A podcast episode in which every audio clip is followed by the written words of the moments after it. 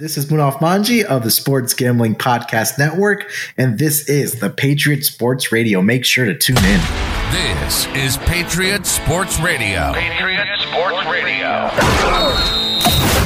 Fed up with the national talking heads and biases of mainstream sports media. If it's sports from the high school level to the pros, we're talking about it like the red blooded Americans we are. God bless America. God bless America. God bless America. Let's do this. Here's Eric, John, Chris, and the coach. Welcome back, my friends. If you're new, then welcome in Patriot Sports Radio Football Edition. My name is Eric. I'm your host. Damn glad to have you with us, and thank you for your reviews. They're sending us to outer space as planned. Good news, we're all one day closer to week one. Producer Chris is out today. Coach had a meeting, but I have John and Angela here with me. So we're doing a show. Not to mention, I booked an incredible guest. So if you think I'm going to reschedule this guy, fucking think again. Usually, Chris brings the guests or coach sometimes. I don't usually really bring many guests to the show, but this is somebody I've wanted to get on here for a little for a while. So without further ado, what is a do anyway? Probably would whatever I'm doing right now is considered such. Joining us from the Sports Gambling Podcast Network, your favorite handicapper's favorite handicapper, and possibly the nicest man in the industry. He's the mayor of Green Dot City, this guy. You may know him as the host of the NBA Gambling Podcast, the MLB Gambling Podcast, and my personal favorite, the Propcast, back for another season. Go subscribe to all of those. I think you get by now why they call him the machine, Munaf Manji. Munaf, welcome to the show. What a name. Uh yeah, it's uh it's I guess it's well earned, I guess I can say. Uh but no, thanks for having me. This is gonna be a lot of fun. Um it's it's it's the calm before the storm, I guess we can say, right, Eric? Yes, absolutely. I wanted to catch you before the season starts and uh, the schedule gets crazy. Also, this gives us a chance to uh, maybe talk some season long NFL props since, you know, you went 17 and 7 overall last year, 13 and 0 on the unders. Is that good? Is that profitable? I think it is. Yeah. I think I set the bar too high in our first season of the Propcast, so hopefully we can follow that up. I first met you in the SGPN Slack a couple years ago when you were just giving out NBA winners every single day. Like it was my routine. I'd come in from my lunch break, check the Slack, what's Munaf got going on, literally Googling some of these players because I don't know what team they're on. I had no business winning those bets, and I still did. So thank you very much. hundred percent. Oh, It's always good to give back. Yeah, absolutely. I mean, I talk about sports betting, but our audience understands that I'm not this super sharp handicapper guy. I mean, I'm betting 30 to ones on a regular basis. There's a chasm of knowledge and experience between guys like guys like me and uh, real life sports handicapper like yourself. Um, these these two don't really gamble, and our audience I know is curious. They're interested. Uh, I don't talk about my gambling. Let's put it that way. Oh, okay. yeah. So I thought we could just do kind of uh talk it through, talk props, do a little a little 101 type stuff. Uh, let's get to know Munaf first a little bit, huh? I should let my co-host talk a little bit. This is Angela, Hey. and that is John, the dude with the headband. They're solid human How's it going? Beings. It's nice to meet you guys. Uh, well, I I mean, if they're not even not they're not better, they're still sports Yeah. fans, right? So that that's why we're here. We're here to talk about sports and, and try to make some money. That's just what it is. So this is great for me because uh, as a professional numbers guy, the last thing I want to do when I come home is is look at more numbers and do all the calculations in my head. So I've never been a huge gambling person. It's always been interesting to me, but it's one of those things where I feel like I missed the boat on 101 stuff. And so I like to bet futures for MLB and then golf. Uh, there's a lot to it that can seem a little bit intimidating that I haven't asked. And quite frankly, at this moment, I'm too embarrassed to ask when it comes to gambling. So this will be great for me. This a wise guy once told me, and and not not not to put it as a, a cliche there, but um, he said there's no there's never any stupid questions when it comes to sports betting because the sharpest of the sharpest guys that are that do this for professionally that live in Vegas, like there it's still a learning process every single day. Like for myself, and I guess we can say every bettor out there, it's you're learning something new every single day. So I've Mhm. always I, I get a lot of DMs I'm, you know, my DMs are always open to help people out, and and it's always about you know just just giving back. It's and people always forget when we're we're bettors. It's always us against the books. Mhm. Like you know that that's like the public enemy number one are the sports book. Like we want to take them down. So you know whatever whatever it takes to help fellow bettors and and learning the process about it. I mean that's what we're all here for. So you know 100 percent here to help. So keep never any stupid questions. Yeah, I, I think uh, one of my big gambling fails was I did a deep analytics on Zach LaVine three point shots, and uh, spent about two hours on a Saturday just running the numbers, and then gambled it and lost. And I was like, "What the hell am I even doing?" I think the whole idea of it is exciting to me to try to start and learn about it a little bit more so than I have because I've always looked at it as like, oh, I'm a I'm a sports fan, fan like a fan purist, and I was like, if I start betting on sports, it'll ruin it for me, and I don't want to bet for my pocketbook. I want to root for my teams and my people, and then I was like, you know what? I think this could be pretty exciting actually. So. Mm. I'm looking forward to learning a little something today. I got my pencil, notes, doing it. Yeah, it's pretty exciting on Sunday night football when Jalen Hurts rushes for that extra five yards and brings home the five leg parlay. Yeah. It's pretty exciting. it's pretty exciting. When I'm Googling, does a sack negate rush yards?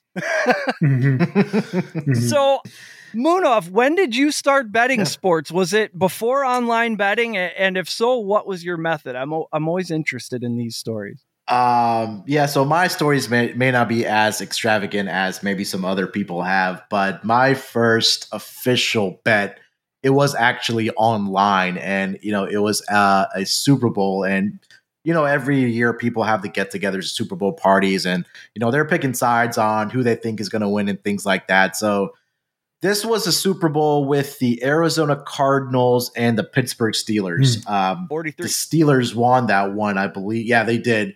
So we were, you know, going back and forth about it, and you know, we were arguing. I was like, "Hey, why don't we just put some money down on it and see what happens?" So, I mean, at this was when I was maybe 17, 18 years old. Don't know what the hell I was doing. So we just googled up some webs, uh, web uh, websites, and then we said, "Hey, you know, sports betting." And I think the first site that came up was like sportsbook.com or sportsbook.ag. So you know, we deposited like fifty dollars in there, and I thought the Cardinals were going to win that game. And I do remember, I think the spread was minus seven. The Steelers were favored in that game, and I, I at that point I didn't know anything. Like I didn't know what a money line was. I didn't know what a spread was.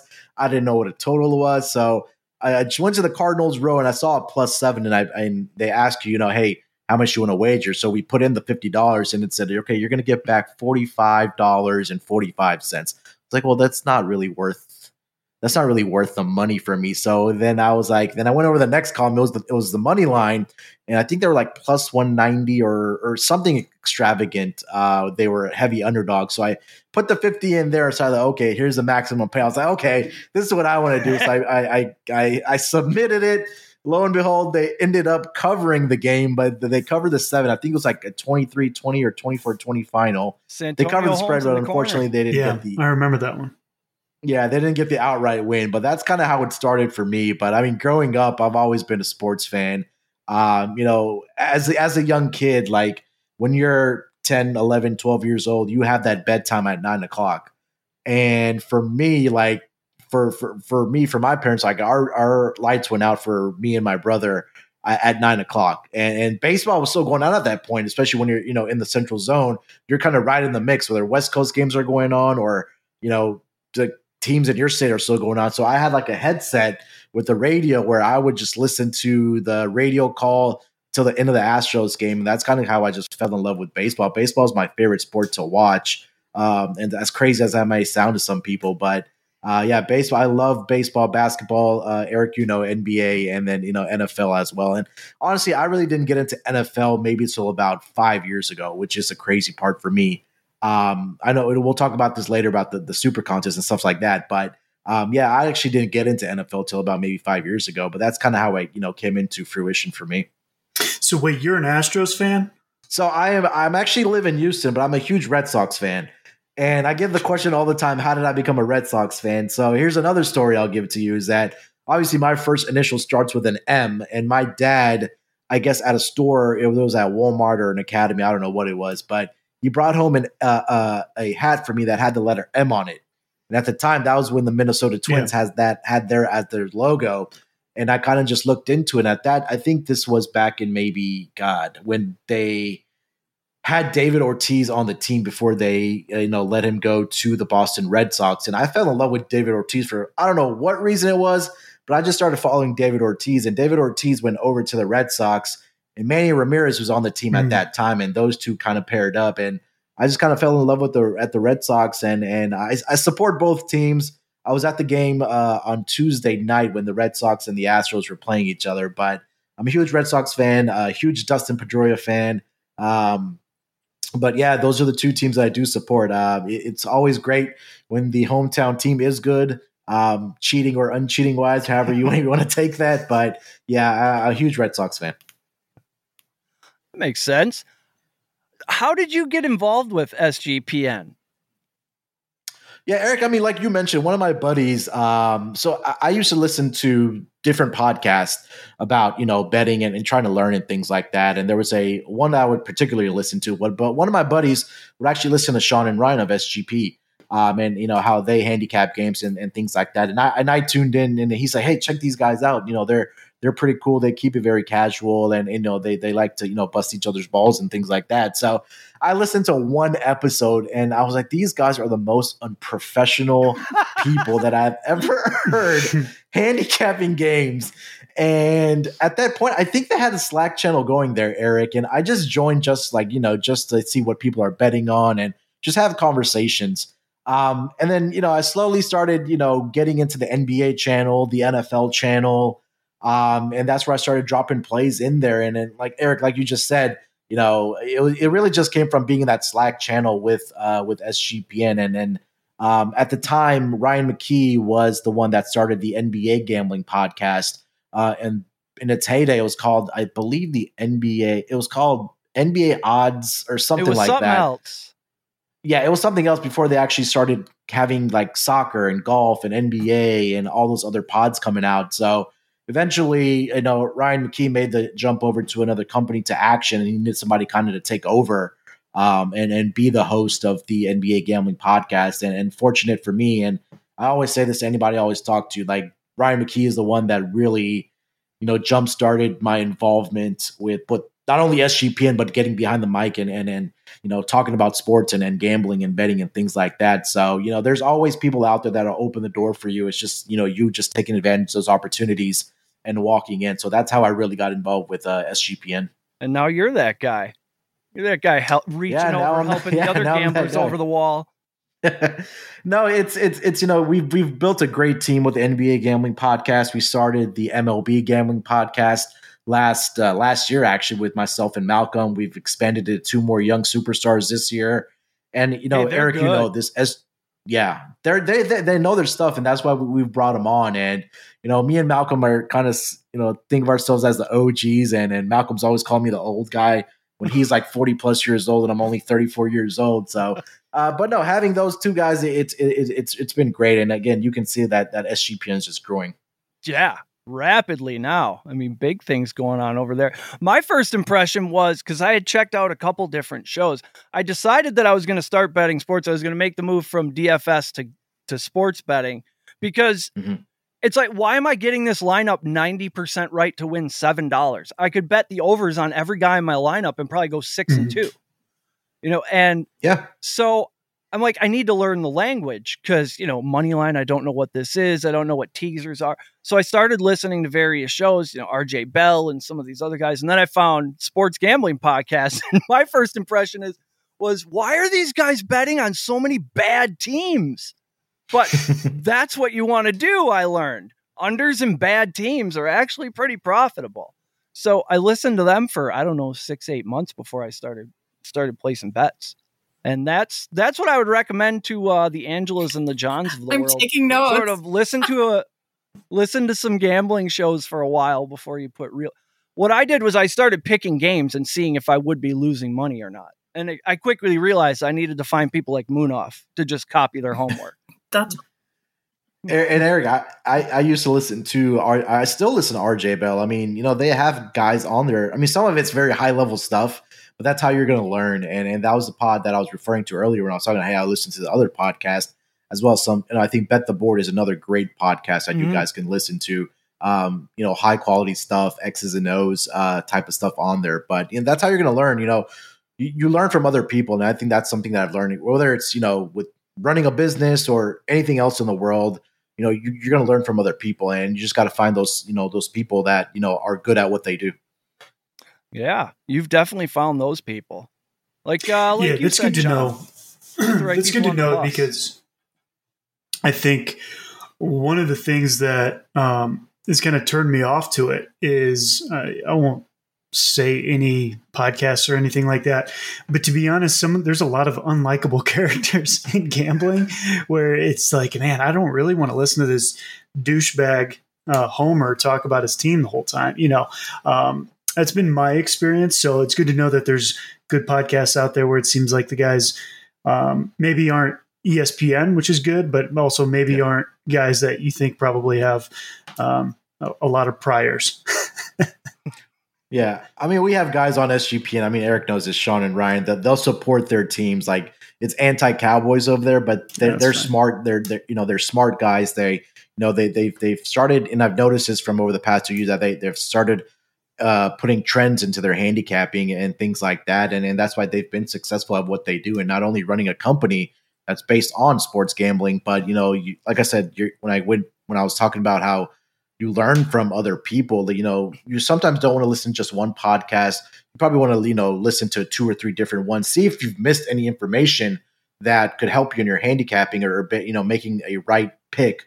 Because the best the best people in the world that do this they they hit at a 55% clip like if you're hitting 55% you're gold anything above that you know you should be doing this professionally so you know that's the number that you kind of keep in mind is at 54 to 55% Yeah, Sean and Ryan are are smart guys, and it's a great mix of the gut handicapping, the situational handicapping, and the actual analytics and data.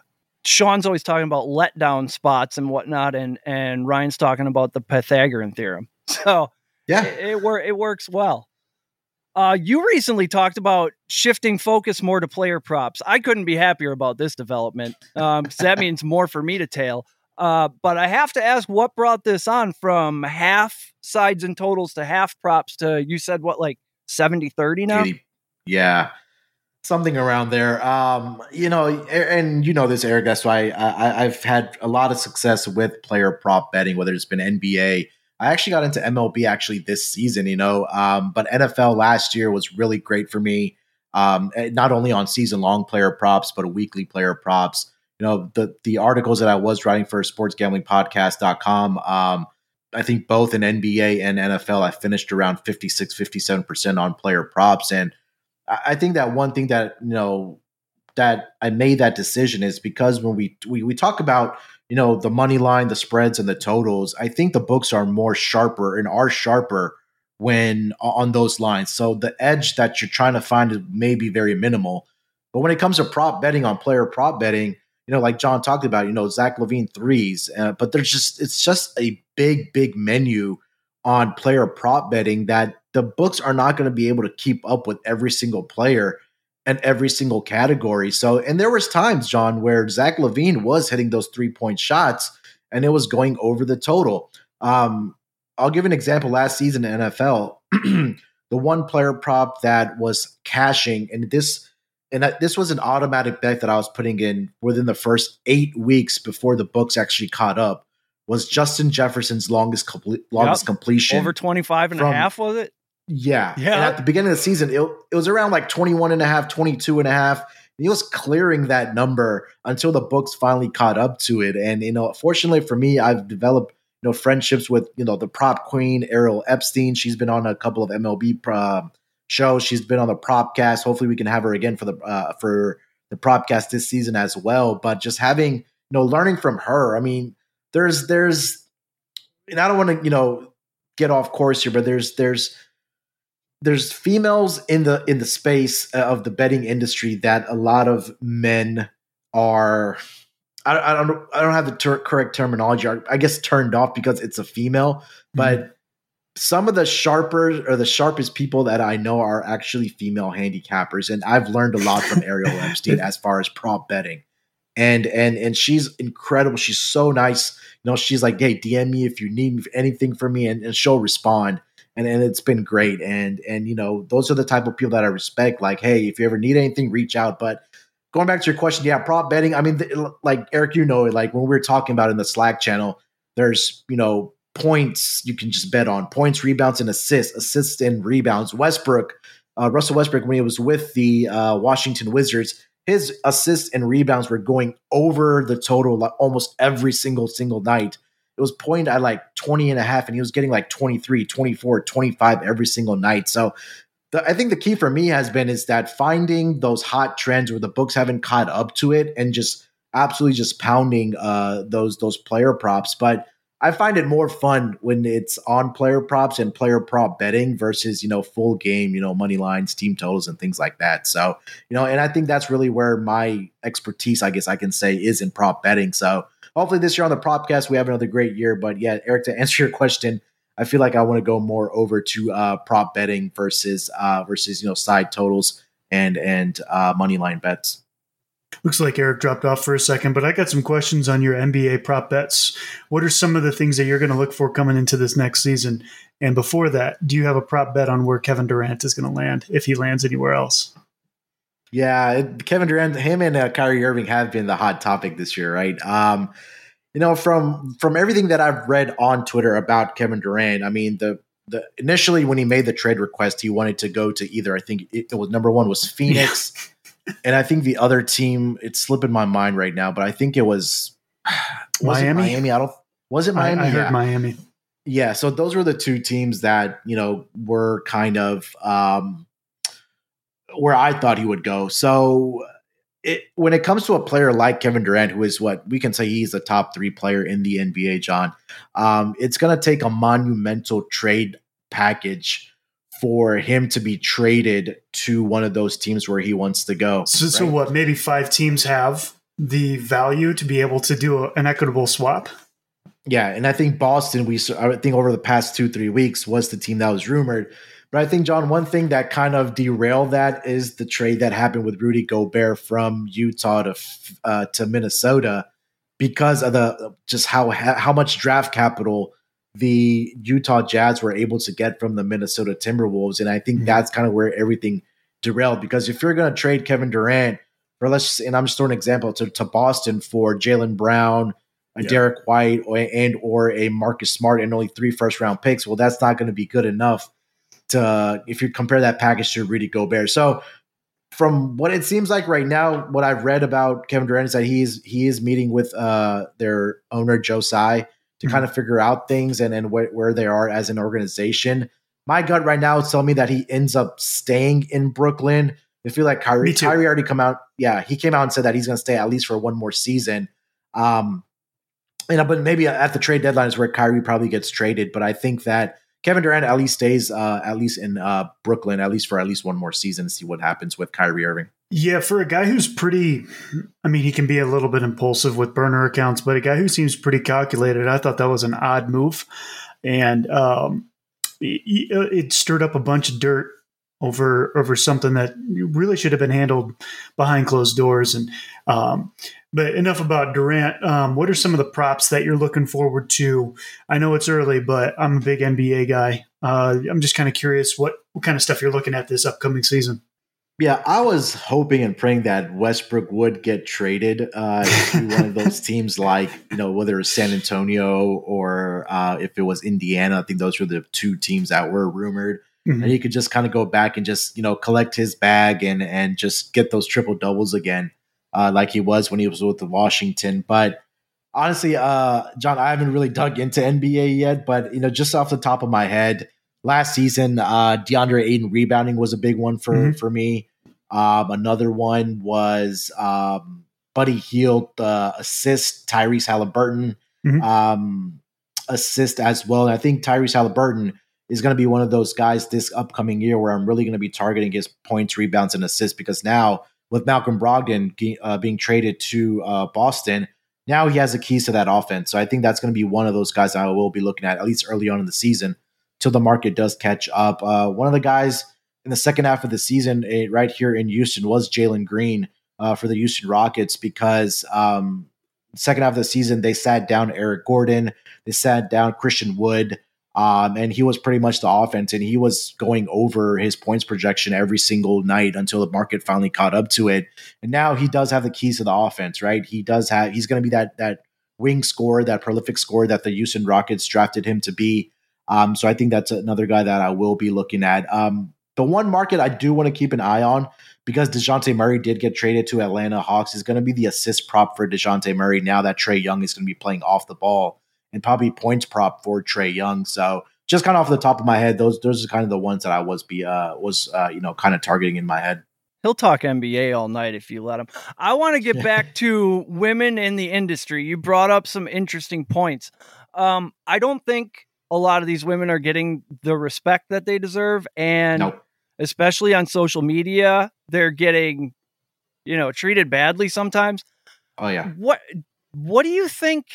It is it just guys suck a certain percentage of us, and uh, you know, how do you feel about how many of these women are in the industry? Because through SGPN, I found Katie Mox and I found a bunch of these other women that I didn't know were out there. Like, what do you think the the ratio is? 'Cause I see a lot more lately.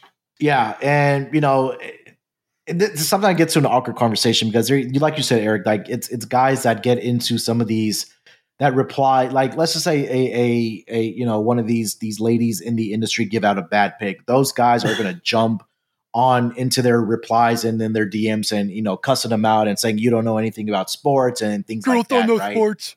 yeah and and that kind of ticks me off man because i've i've had the pleasure of being on not only you know doing a pod with katie uh with sean and ryan where we're doing the nba finals preview but she actually brought me on to her uh pod uh i think it was last week with with Yep. moxie bets and you know sh- i've seen that she's grinded her way to you know she was with sgpn doing some voiceover stuff to being with uh msg network and now being with omaha productions and having her own betting show. And you know, sometimes a lot of these guys get into the DM and say, "Hey, you you just got hired because you have blonde hair and, and you have a pretty face," and and you know, sometimes that may be the case, but I've I've had the fortune, uh, like I mentioned, I worked with working with and potting with the prop queen, who's one of the sharpest, if not the best, prop betting person I know.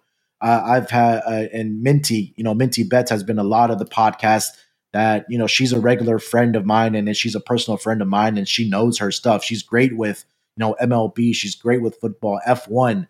Uh, she's she's a huge fan of NHL hockey. You know these these ladies know their stuff and because man, like you said, there's a certain percent percentage that think that just because she she's a lady, she doesn't know sports, that it's a guy's thing. Well, you know, I think they're completely wrong about that. And it's some of the closest friends that I have in this industry are actually ladies, and and you know, I, I just feel like they need to get their flowers, and and and, and they're in a in, in a betting industry which is dominated by men, and it's not easy for them to you know be in an industry where there's a lot of ego involved, and and I'm sure you guys see it on gambling Twitter that there it, it's it can be a toxic place sometimes, and when you you know when you're adding ladies into that mix, and if they give out bad picks, those guys are going to jump on them and, and cuss them out and get in their DMs and, and things like that. So, I, Eric, you're right. Like that, that they need to get the respect that they deserve being in, in this type of industry. And and it's sometimes it just sucks to see, you know, what guys kind of say to these ladies where they just need to get the respect And that it's they deserve. obviously not your job, right? But like, it's I, I'm going to thank you for being a person who supports them because, unfortunately,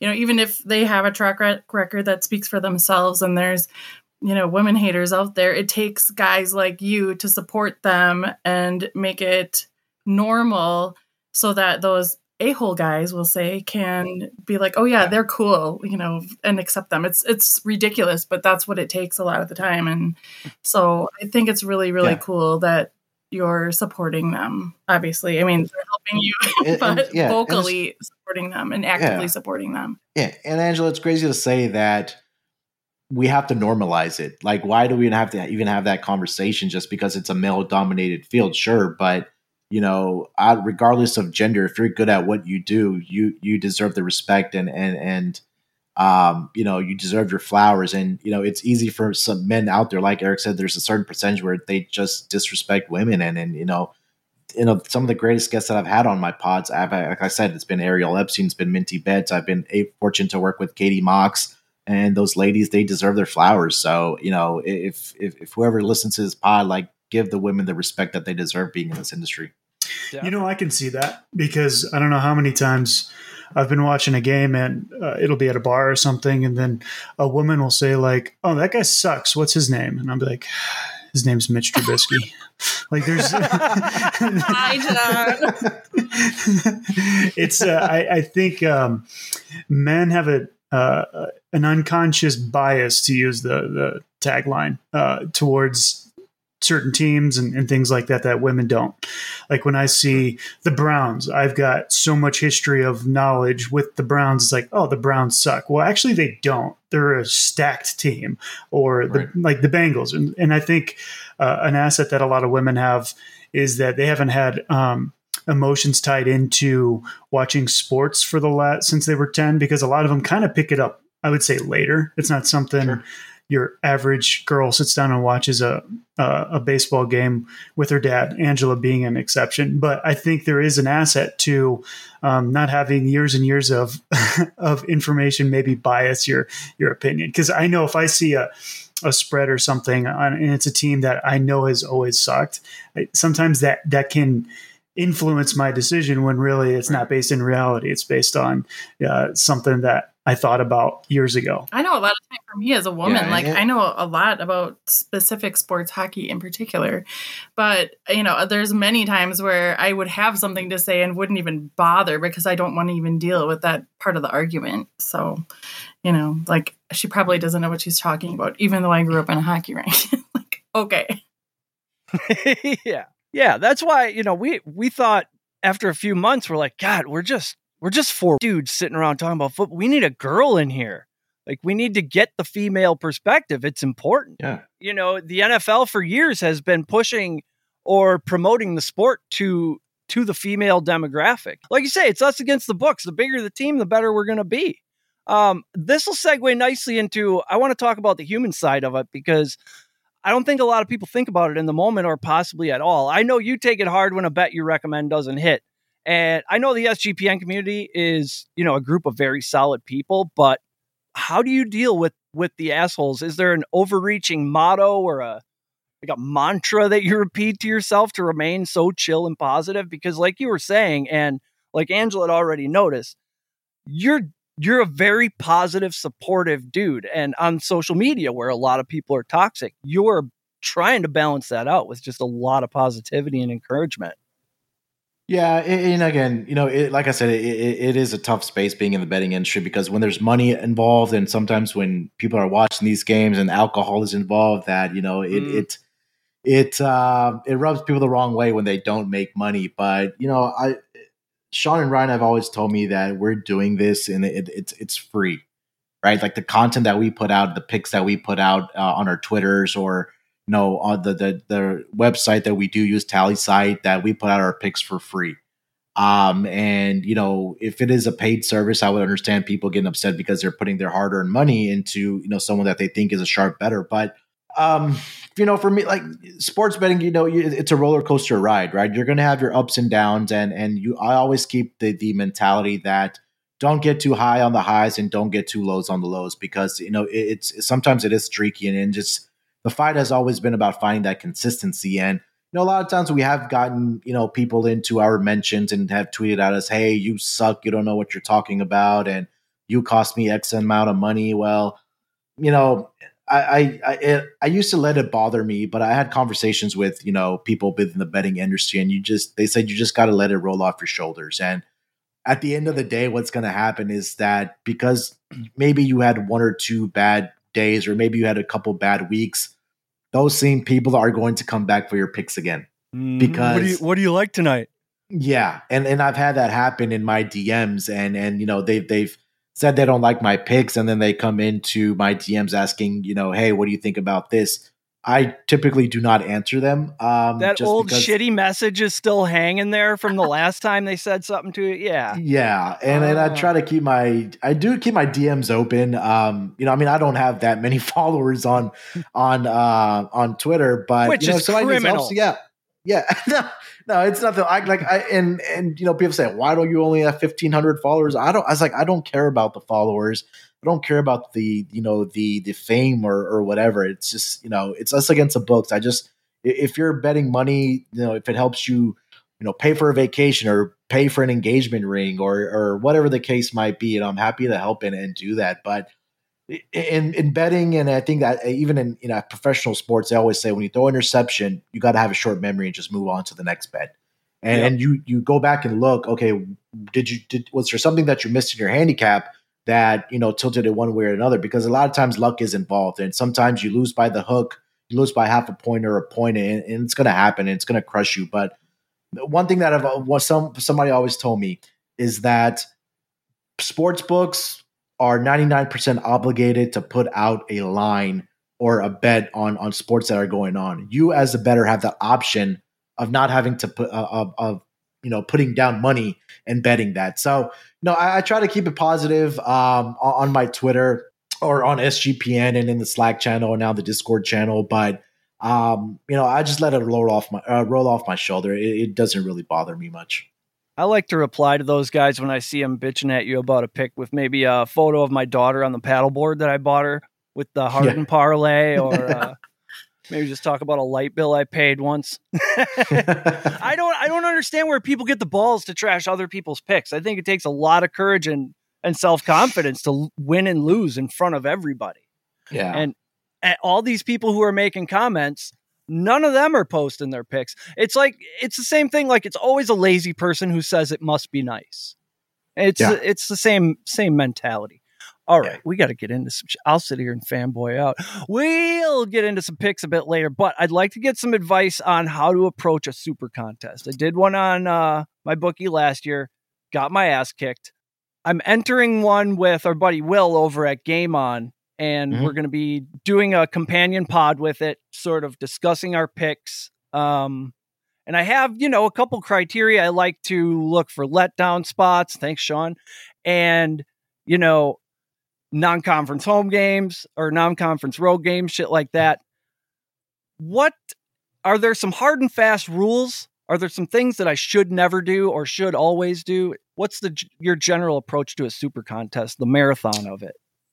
Yeah, so I think that one thing that I have, um, so I did, I my first contest was back in twenty, I want to say it was either twenty sixteen or twenty seventeen, the Super Contest at, at the Westgate in Vegas, and um, that first year was actually my first year of actually being in NFL and NFL betting, and a lot of guys that I, I talk to say that that want to get into these contests I tell them is that you're going to learn so much about betting by entering these contests that you may have not known before.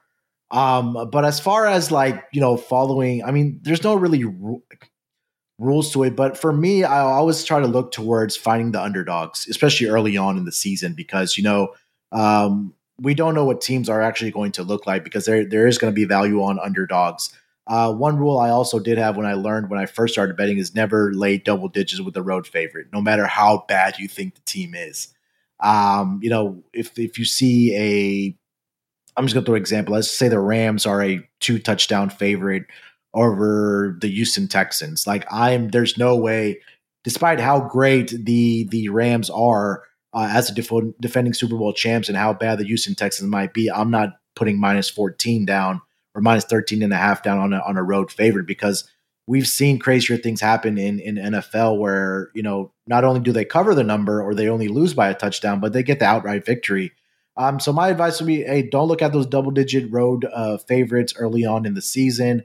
Try to find underdogs. Um, you know, you also kind of want to think uh, because they a lot of times you get into these contests, whether it's in a Vegas contest or on, on one of these sports books, Vegas, uh, you know, Circa and and Super Contest do a really good job of telling you what the top five consensus picks are of that. So, what's the most picked games? And and you're just hoping and praying that your games are not on that top five picks because it's a lot of times only there's a very very small percentage of bettors that are in these contests that are sharp bettors and um, they're always looking for you know that edge and and what people may not be betting to you know kind of get up in the standings. But um, for me, it's looking at er, uh, underdogs early on, and then maybe after week five or six, then maybe when you know the favorites are catching back up, I think that's where you kind of want to look. But um, you know, like you mentioned, sandwich spots, look ahead spots, uh, team going into a bye week, teams coming off of a bye week. If a player, or if, sorry, if a team is playing a team that's coming out of the bye week, you know, there's there's stats out there looking at you know how they're doing coming off of a bye week. How does that coach do historically? Yeah. Yeah. So, you know, those are some of the things that I kind of do look at when I'm when I'm betting. And obviously you do want to wait till the last possible second to put in your picks because again, injuries are a big part of any sport and especially in the NFL, right? Because the injury reports come out so late. So, um, you know, those are the type of things that, especially when I'm in these contests, that I'm looking out for. Okay, so if you see something you really like on Wednesday, you'll you'll mostly hold off on that. Yeah, so like when they put out the lines on for at least for the contest, um, those lines are locked in. Like they're not going to move. So if like a, the let's say the first uh, game of the week, it's Bills minus one against the Rams, and the contest comes out to a minus one. Those are going to be it. quote unquote yeah stale lines. Like it's not going to move. So if you see that line start to move towards minus one and a half, minus minus two, now you're in the contest you have a Bills minus one sitting there that you probably are going to want to pick because you have a you know the line has moved either you know in your in your direction where you want to bet on that Bills minus one in, in the in the contest. If you see what I'm saying? Yeah, that makes sense. Yeah. All right, John, we can talk about Mitch Trubisky now because we're going to get into some over under stuff. Um, let's start with your Houston Texans. Uh, the more I look into it, the more I think this team might be kind of good, especially for their division. I'm liking the Brandin Cooks overs and Davis Mills. I think they're both being underestimated. Brandin Cooks comes in every year. He catches a hundred some balls. He puts up a thousand some yards, and every year he goes in the fifth round of fantasy drafts. And people just think Davis Mills is is a dud. Like they didn't bother to watch him play last year. I don't think. Nope. Yeah, and, and you're absolutely hundred percent correct about Brandin Cooks. You know when I when I did the uh, Texans preview, with Sean and Ryan, I gave out uh, Brandin Cooks over on his um, on his receiving yards. The two seasons that he's been with the Houston Texans, he's gone over a thousand yards. And I think the last number I saw posted uh, on DraftKings actually was 950 and a half receiving yards for Brandin Cooks. They're not going to have John Metchie this year that they drafted because he is dealing with some um, um, uh, medical leukemia, I um, believe things. Yeah, so hopefully we're wishing him a speedy recovery, and he's he's Absolutely. in the best city in the world with the best medical facility. So, uh, you know, hopefully he's you know able to you know take care of that and and you know be back on um, the football field whenever he is ready. So I think that kind of creates value for their for for Brandin Cooks, and he's been one of the more consistent guys as far as catching passes and and getting over this number. He's been in the C, uh, um, sorry, he's been in the NFL uh, league now for about I want to say eight years and he's gone over a thousand yards, and I think about six of those uh, seasons. So, Eric, like you said, he's an automatic one thousand uh, receiving type of uh, receiver, and he also can get over those receptions as well. And and to your point about Davis Mills, look, everything that I've been reading out of training camp for the Houston Texans, um, they're high on this guy. He, he's having great practices, and we saw it last season. Where I believe he threw for 2,800 yards, if I'm not mistaken um, did Davis Mills. And I, right now, I think I saw his passing yardage at 3,700 and a half. So I'm sorry, he threw for 2,600 yards last season. That was in 11 games that he started. So everything that I'm reading out of Texans camp, um, they're they're high on uh, Davis Mills, and if he pans out, we have a lot of draft capital to build around him, especially with the trade that we made uh, with uh, to the Cleveland Browns for uh, Deshaun Watson, the draft capital we did get back. So yeah, those two guys, you nailed it. I, I really like those guys coming to the season for the Texans looking like a better and better deal all the time for the Houston Texans. um, I was high on this, to stay in the AFC. I was really excited about the Indianapolis Colts. I thought, you know, Pittman's going to catch some balls. Mo Alie-Cox is finally going to break out. They got Jonathan Taylor, you know, but I didn't. I listened to Sean and Ryan talk about him today, and I'm pretty worried that now Matt Ryan could be a Fitz type situation with those tackles he could take a shot early in the season and just be done, and that that under could cruise to the finish line.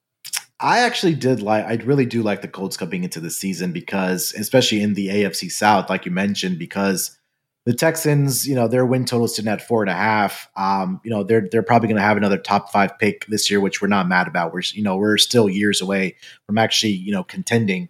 Um, and the other team is the Jacksonville Jaguars. Yeah, they may improve.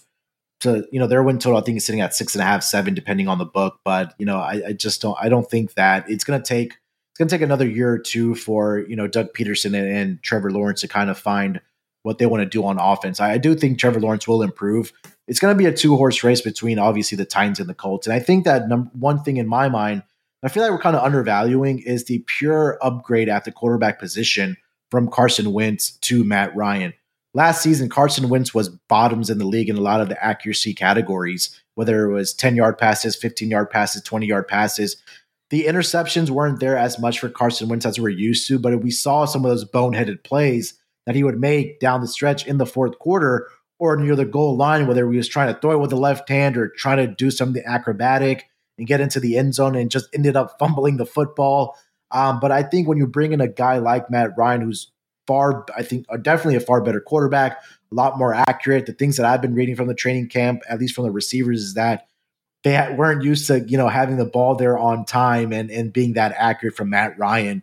And they do have one of the better offensive lines in the in the league. So I, I do think that this is going to be a year for Frank Reich and that that coaching staff to you know make a move or to really you know win games and get the division title. I think right now they are the odds-on favorite to win the division in the AFC South. But I'm high on this team. I, I I feel like they can upgrade a little bit at that wide receiver position.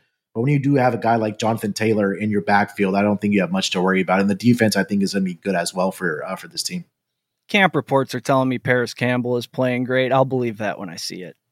Yeah, they got yeah, it. it might be a quarterback thing too, right? When you bring in a guy like Matt Ryan, so uh, we'll see. Uh, I'm high on this team coming in uh, this year. I think that's the one one team I do disagree with about Sean and Ryan. You brought up Trevor Lawrence. I think we could see him take a real step if if you separate his Urban Meyer career um, his first 13 games with Urban Meyer, nine touchdowns, 14 picks, uh, QB rating of 68.9 and only 58% completions. Hashtag not good. His last four games, uh, three touchdowns, three picks, but his QB rating jumped to 82 and change. And then week 18 versus the Colts, who needed that game to get in, he had his best game yet with a rating of 11.8 or 111.8, two touchdowns, no picks. So maybe it was coaching. Did you? I heard this today on Sports Grid. Um, week 14, the Jags ran a fourth and inches play that didn't work out. After the game, reporters were asking the coaches why they didn't run a sneak. They said, because we don't have one in the playbook. We haven't practiced it. it's what, December? Like, what an absolute shit show that was. I mean, it has. Wait, was that the infamous uh, "Trevor doesn't know it"? That's what Urban Meyer said, and then Trevor said, "No, I, I do." there, there, was one instance where where he that happened.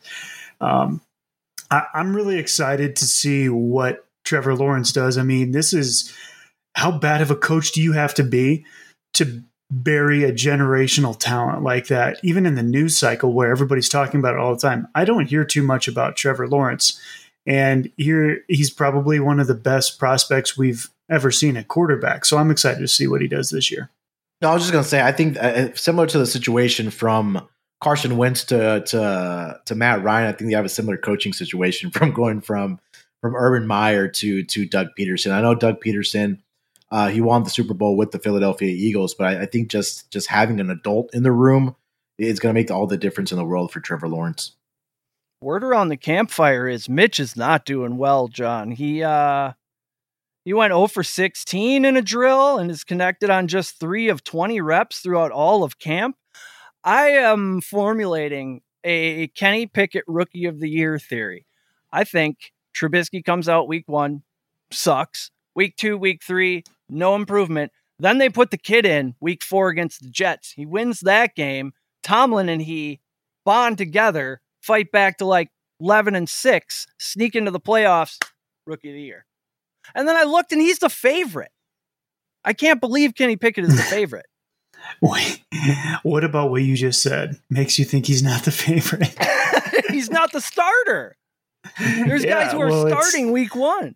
Mitch Trubisky, uh, I mean, he started off on the wrong foot, not his own fault, but just he's it's kind of a sad story. I mean, he's been nervous guy at the podium, all this pressure on him when he's really just not that good. He's he's probably a solid backup if he was put in the right positions, but he's just not that good. And so I don't know if you've ever listened to a press conference with him, but he sounds like a, a sixth grader who didn't do his book report and has to make something up on the spot. so I, I can see him not excelling in Pittsburgh. I think he's going to have a short leash. I think the the genius minds and the coaching staff are going to be able to weed out pretty quick whether that dog will hunt or not. And I think they're going to find out, sadly, that he can't. And Kenny Pickett will come in with no pressure, slinging, and could find himself having a pretty successful season. The Bears really put an immense amount of pressure on him when they traded up to get him and they drafted this kid out of North Carolina nobody had ever heard of. And then that was all we talked about. And then, congratulations for the rest of your career, you'll be compared to Patrick Mahomes. So good luck. I kind of feel for him, but I did think, I just thought Tomlin saw something like this kid's got to have something in the tank or something that can be unlocked. They didn't just sign shitty Mitch Trubisky, but I'm starting to think that that maybe they painted themselves into a corner and that's exactly what they did. Yeah, and they took a flyer on him because he's a pretty good athlete, but I think that's kind of where um, the high expectations come from, and that's where it's it's just not going to pan out. Was John the Bears fan then? Yes. Oh, okay. John is the Bears fan. Angela is a fan of most teams. I give her shit about it all the She time. likes the She's a fan of Vikings. basically every team in the NFC North. Um, the Rams now because they have Matt Stafford, Yeah, right? yeah. I assume. You're right. And I was raised a Viking fan, so that's a little painful, but we we power through it. you got it. She You're said it's pretty not much the nailed Packers it. she hates; it's the fans. The one thing I Oh, have to say about got? this whole betting Um, thing that I'm learning quite a bit actually, and my dad always Oh, good. What'd you write that, Um, and I've always told my friends that you should never bet on football because it's a funny shaped ball. Uh, but if anybody is going to, now I know where to direct them towards. I won't be giving out advice, but I know where to find it, and now I'm going to learn something. So wh- while we were on the subject, uh, I'm curious what your take is as an unbiased, not NFC North fan of uh, the Bears. What, what insight you might have, if any? I feel like I I, I really want to see Justin. Fields. You have permission to hurt my feelings. I really want to see Justin Fields be a good quarterback in, the in the NFL because there's this there's this um I guess stigma or lack for better words that Ohio State quarterbacks just don't do very well in the NFL. And and now, you know, I mean there was flashes last season where we saw it where Justin Fields, you know, looked like a great quarterback and now, you know, the, the problem is with a lot of these young quarterbacks is they go through so many different coaches that it's there's things that are always changing from them. Hopefully there's some stability at the head coaching position now for the Chicago Bears, but um I I, I don't think that they'll be very good this year. And I think my question for you, John, is I have really concerns about the offensive line for for this Oh, yeah. for this um for this Bears team. And if I'm not mistaken, the coach that they brought in is a more defensive minded head coach. Olin Kreutz ain't walking DC through from the that door. Colts. Well, Yeah. Olin, Olin Kreutz was offered like like a McDonald's gift card to come in and work with them, and he said piss off. So he's not coming in anytime soon. Um, no, I, I mean you're you're right. The offensive line is is not good, but our GM Ryan Poles is a former offensive line guy, so he knows the value of it. We've seen a lot of quiet moves at the offensive line. I want to say last week there were like four moves just with the offensive line. And I'm not going to sit here and pretend to know who those people were because I don't I don't know offensive linemen, but you know, the thing that I've kind of picked up on is it seems like some of the more more intelligent, more savvy GMs make quiet moves that make a big impact. And and I think it starts from the inside out, you know, with the quarterback, interior linemen, and then out to the wide receivers. And I think Poles is slowly plotting his way through turning over a roster. I don't think it's as bad as when Trestman left. And that was abysmal. Uh, and John Fox literally showed up and was like, "What the hell?" And then, you know, uh, I, I don't think I don't think our former coach and GM were as bad as they get credit for, but it wasn't a good lineup that they had. So I think it'll probably be two years before we are dangerous. But we've got some time with with Fields. Uh, no one's expecting to win the NFC North this year. I think this year it's just about being competitive and showing like we actually have a game plan. Because if you watch the Bears in the last couple years, it was so maddening to watch something where it's like we've got a very limited skilled quarterback that you're trying to throw calculus at, and he's still trying to learn how to add and subtract. And so, what I think we will see success as a Bears as Bears fans when we see that our coach has a very clear vision for what the team is and our game plan actually aligns with that. GM and head coach working together to actually try to succeed rather than doing their own separate things and trying to be the smartest guy in the room when they're really just trying to overcompensate for the fact that they haven't achieved anything.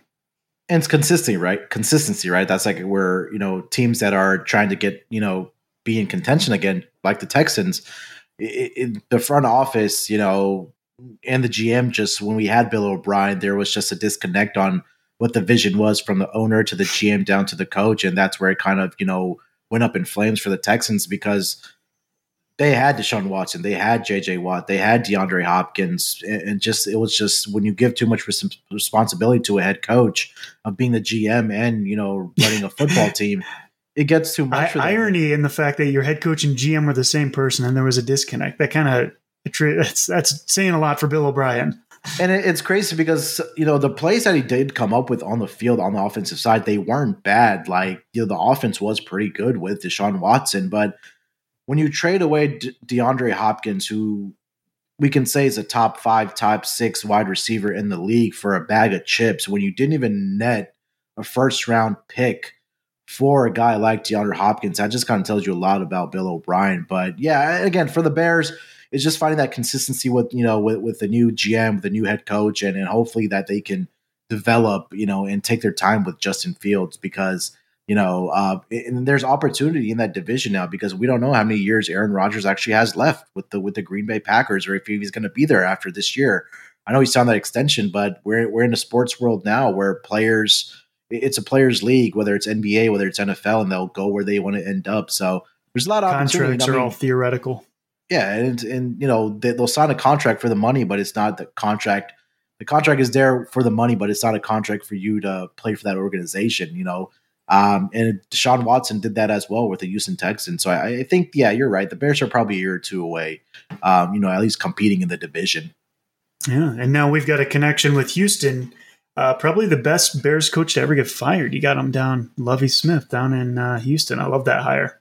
Yeah, and players love him too. I mean, you know, as soon as the hire was made, um, you know, this past off season, you saw a lot of tweets from players at how excited they were to play for this guy, and um, it's going to be fun. He's a defensive minded guy, and we have Pep Hamilton as the offensive coordinator. So it, the expectations we as fans coming in, it's not really high, but it's just going to be fun to see the developmental, uh, the faces of you know guys that we did draft and the young quarterbacks and players that we do have in this organization.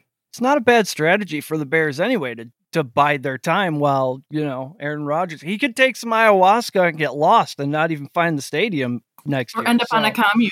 You know, you might as well. yeah. You know, you may as well. It's sort of like when the Cubs were going on that run and the Brewers weren't very good. It's like, well, we may as well suck now because we're not going anywhere anyway. You know? But yeah, he might be the so. next Con Air. Who knows? yeah.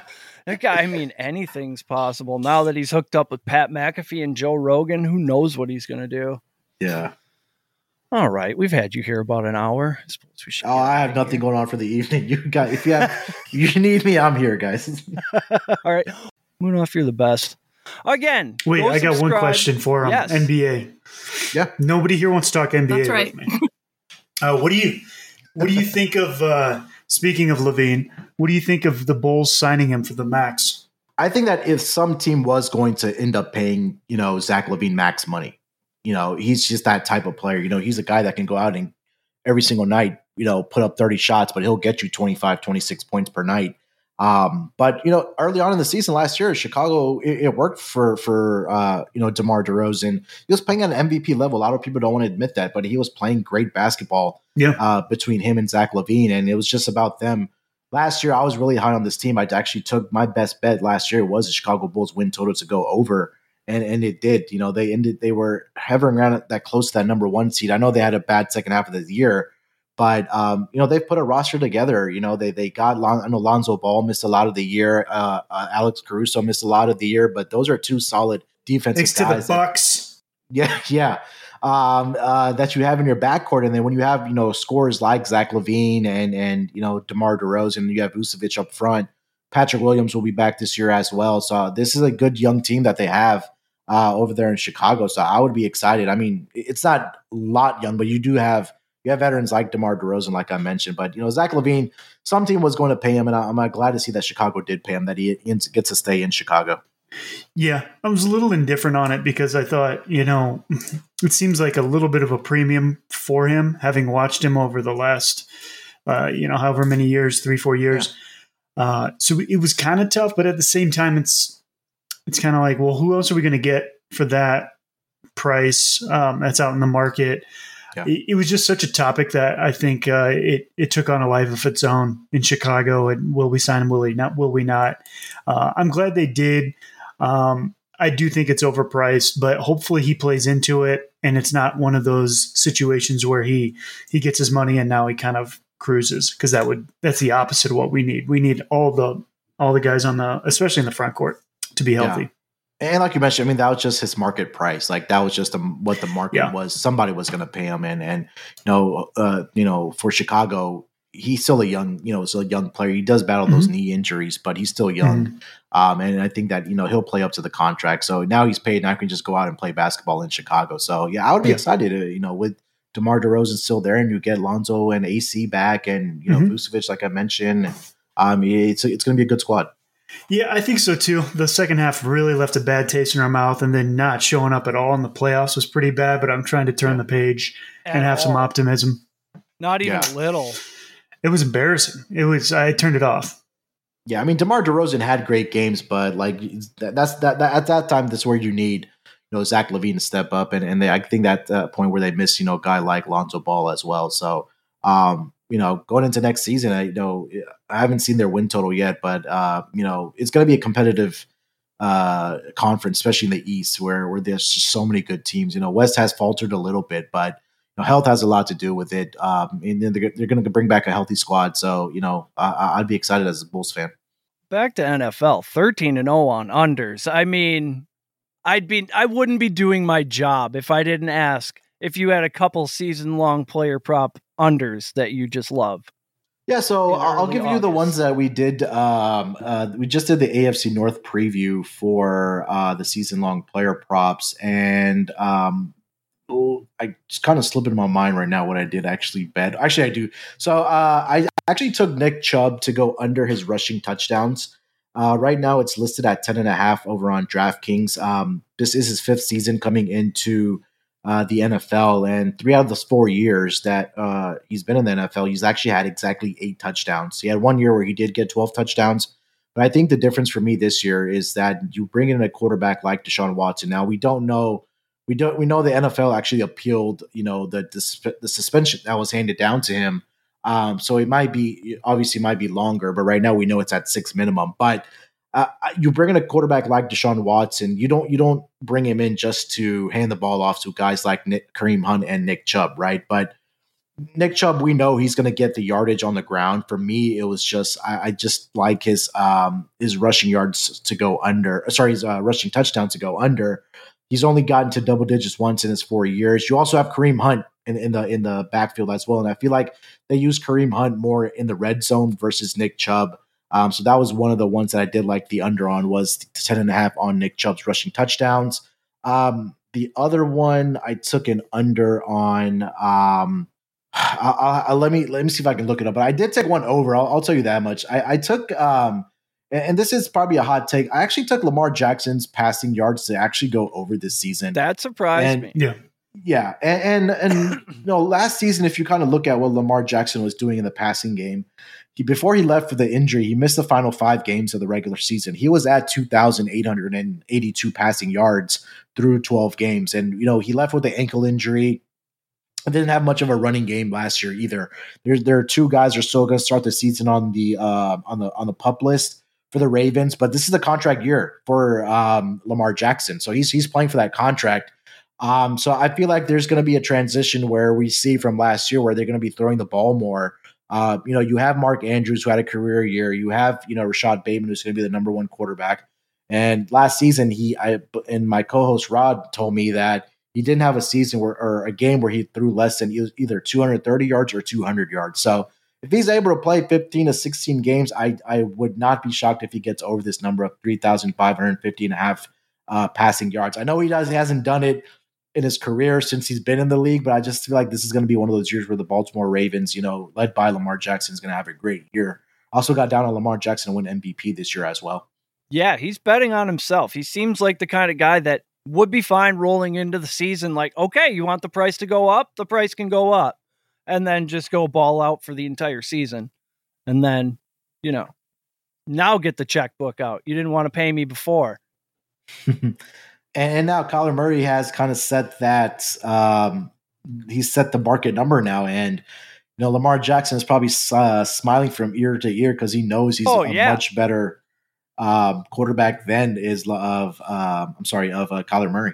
Yeah, Lamar's like, how many MVPs does Kyler have again? How many playoff wins? Oh, Yeah. okay. Yeah. Well, then make that number bigger. Maybe add a zero. All right, guys. We got to get out of here. Again, go subscribe to the Propcast. Munaf has some great co hosts on that show as well. Rod Villa Gomez, probably your number one rival for nicest guy. Um, and Dan Titus, who's just an absolute pro. Great voice, great cadence, great angles. What's not to love about these guys?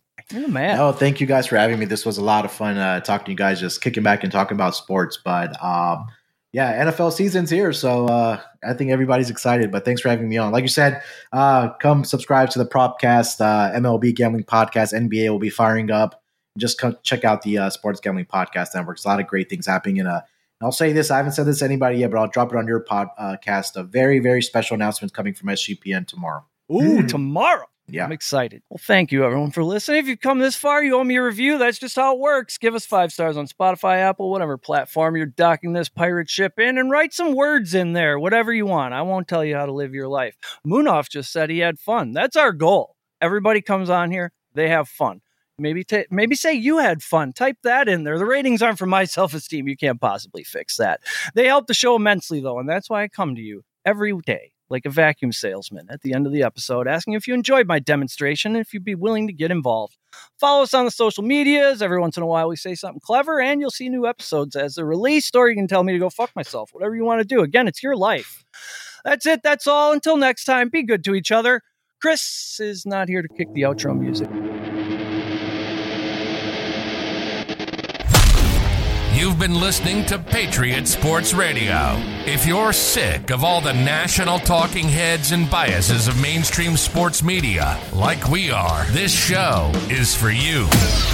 We hope you enjoyed it. Make sure to like, rate, and review. And we'll be back soon. For more content and merch, hit up www.patriotsportsnow.com.